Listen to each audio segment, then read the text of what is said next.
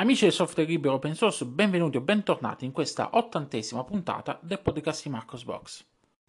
Torniamo a parlare di Ubuntu e di Lenovo. Lenovo ha annunciato l'espansione del suo programma Linux volto a offrire Ubuntu Desktop 20.04 preinstallato sui suoi ThinkPad e PC ThinkStation. Entrambe le gambe di prodotti possono essere ora acquistate a livello globale con Ubuntu preinstallato.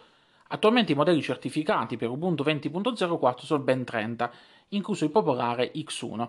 Per questi prodotti Lenovo introduce sia il supporto web e telefonico end-to-end per tutti quanti i problemi relativi alla piattaforma, quindi supporto completo. I dispositivi ThinkPad e ThinkStation eh, che saranno disponibili a livello globale a partire da settembre 2020 e verranno implementati eh, in fasi con scaglioni successivi fino al 2021. Su Marcosbox trovate maggiori informazioni e trovate anche la lista dei modelli compatibili. Restando a parlare di Ubuntu, c'è eh, una notizia che mi ha, fatto, mi ha, fatto, piacere questa settimana e riguarda il tema eh, di LibreOffice che eh, su Ubuntu 20.10 potrà beneficiare di un nuovo stile di icone Yaru. Sì, avete capito bene, il stile di icone eh, predefinito preinstallato su Ubuntu 20.10 per LibreOffice è a tema Yaro, quindi si integra perfettamente con le icone di sistema, un po' come eh, in passato accadeva con le vecchie versioni di Ubuntu. Su Marcosbox trovate qualche screenshot che vi illustra questa novità. Torniamo a parlare di Microsoft Edge per Linux. Vi avevo parlato nelle scorse puntate, la scorsa settimana, del rilascio ormai imminente di eh, Microsoft Edge per Linux che è previsto per il mese di ottobre. In quella fase iniziale eh, c'erano alcuni dubbi riguardanti il sistema di eh, distribuzione di eh, Microsoft Edge per Linux. Bene, ehm, questa settimana c'è stato un chiarimento da parte del team che sviluppa Microsoft Edge per Linux sul sito ufficiale Microsoft Tech Community e che ha fatto appunto luce su alcuni, eh, su alcuni dubbi che erano emersi. La prima riguarda i pacchetti Deb RPM.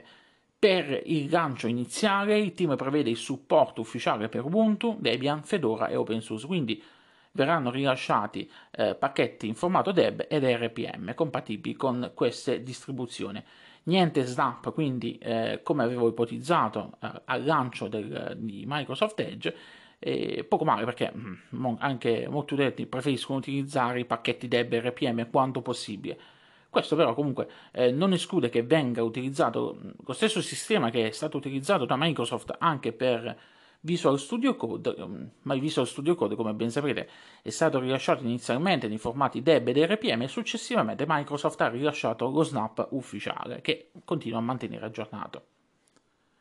Altra eh, caratteristica che contraddistinguerà questa prima versione di Microsoft Edge per Linux è la mancanza di alcune funzionalità perché eh, al lancio la versione per Linux non godrà di eh, alcune funzionalità molte, anche molto utili che sono presenti sulla versione Windows, come per esempio la sincronizzazione, quindi tutti quanti i servizi collegati, la lettura ad alta voce e eh, gli aggiornamenti differenziali. Il team comunque di eh, sviluppo di Microsoft Edge per Linux ha fatto sapere che sta lavorando solo per portare queste funzionalità il più rapidamente possibile assicurandosi al tempo stesso che siano implementate correttamente e senza problemi. Diversi utenti Linux hanno alcune remore riguardanti l'installazione di DP in Linux. I motivi sono vari, eh, ma ne possiamo trovare principalmente due. Il primo riguarda il fatto che la base Debian non consente aggiornamenti rapidi, l'altro riguarda alcuni dubbi eh, circa mm, livelli di privacy della distribuzione cinese l'altro sono comunque notizie che sono state ampiamente smentite su Marcosbox, trovate degli articoli a riguardo. Fatto sta che molti utenti, eh, nonostante eh, siano attratti da eh, Deepin Desktop Environment, quindi desktop environment sviluppato per Deepin Linux, eh, nonostante lo bramino, lo desiderino, eh, non, non, lo, non, lo, provano per questi eh, succitati motivi. Bene, eh, sappiate che eh, adesso avete però uno strumento in più, uno strumento che vi aiuterà nel provare Deep in Desktop Environment, perché è stata rilasciata una nuova community release di Manjaro Linux, sono praticamente le edizioni di Manjaro Linux mantenute eh, dalla community che, eh, guarda caso, questa nuova release introduce l'ultima versione di Deepin Desktop su base Manjaro 20.01 Mica, quindi l'ultima edizione di Manjaro.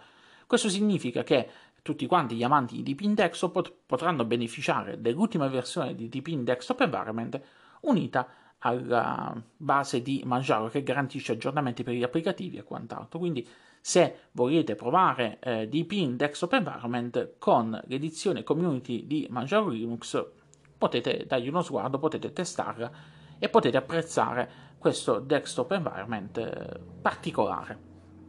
L'ultima notizia di questa settimana riguarda una guida che eh, Luca ha postato sulle pagine di Marcosbox riguardante Nautilus e il limite della dimensione delle thumbnail.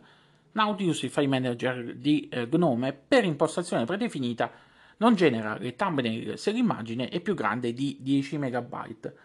Al giorno d'oggi questo limite sta un po' stretto perché eh, molto spesso eh, i vari smartphone e quant'altro generano immagini ben più grandi.